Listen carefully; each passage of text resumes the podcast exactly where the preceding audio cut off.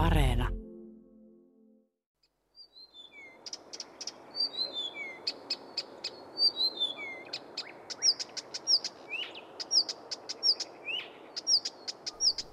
Viita Kerttonen on linnuistamme paras laulaja.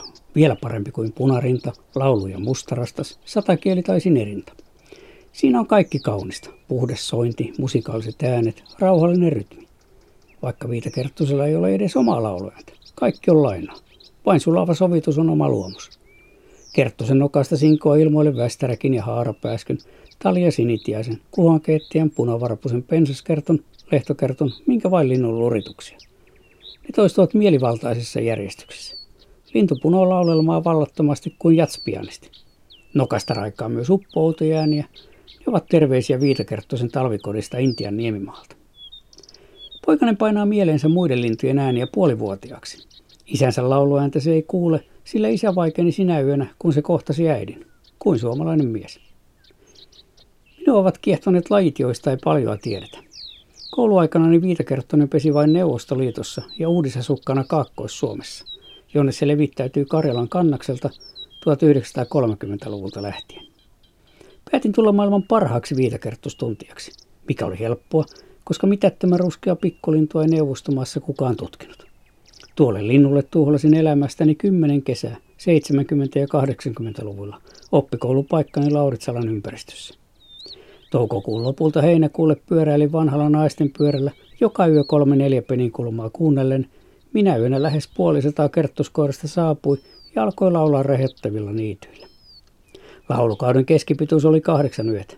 Joku vaikeni jo ensimmäisenä yönä, joku ei kelvannut naaraille edes luriteltua 45 yötä. Päivät kiersin pyydystämässä kerttusia ja rengastamassa ne erivärisillä muovirenkailla, jotta myöhemmin tunnistin yksilöt kiikareilla. Joko sen kesän aikana tai monet useamman talven jälkeenkin. Koira vaiettua kiikaroin, mihin horsma, nokkos tai vadelmapehko naara alkoi rakentaa pesää. Joskus pensaiden väliin ei nähnyt kunnolla. Kerran kiipesin ison haavan latvaan. Olin yövalvoimisista kaiket kesät umpiväsynyt ja nukahdin silloinkin oitis. Onneksi kallistuin oksaan vasten. Kolme kertaa nukahdin pyöräillessä ja heräsin ryminällä ojassa. Kymmenkunta päivää siitä, kun naaras alkoi punoa kasvivarsissa roikkuvaa korimaista pesää, se oli muninut neljästä kuuteen munaa.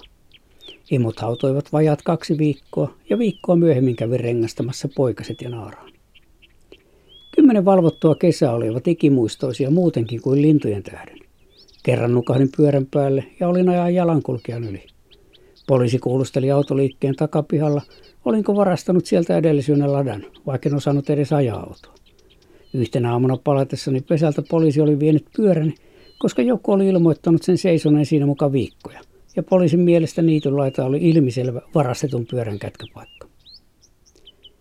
Vieläkään Viitakerttonen ei ole minulle lintu lintujen joukossa, vaikka lopetin populaatiotutkimuksen Lauritsalassa yli 30 vuotta sitten.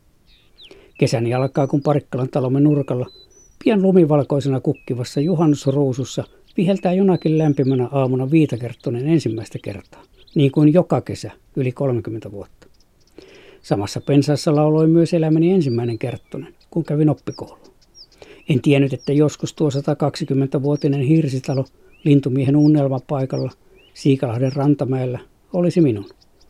Ja että siinä pensaassa näkisin ensi sekunnista lähtien, mitä tapahtuu, kun koiras ja naaras kohtaavat ja että pihalla laulaa joskus kilpaa neljäkin kerttosta ja satakieli.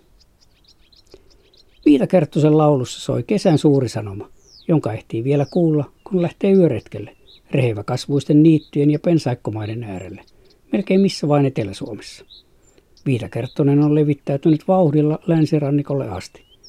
Pesiviä pareja on noin 50 000, yli kumminkertaisesti nuoruuteni kultaisiin käsiin verrattuna.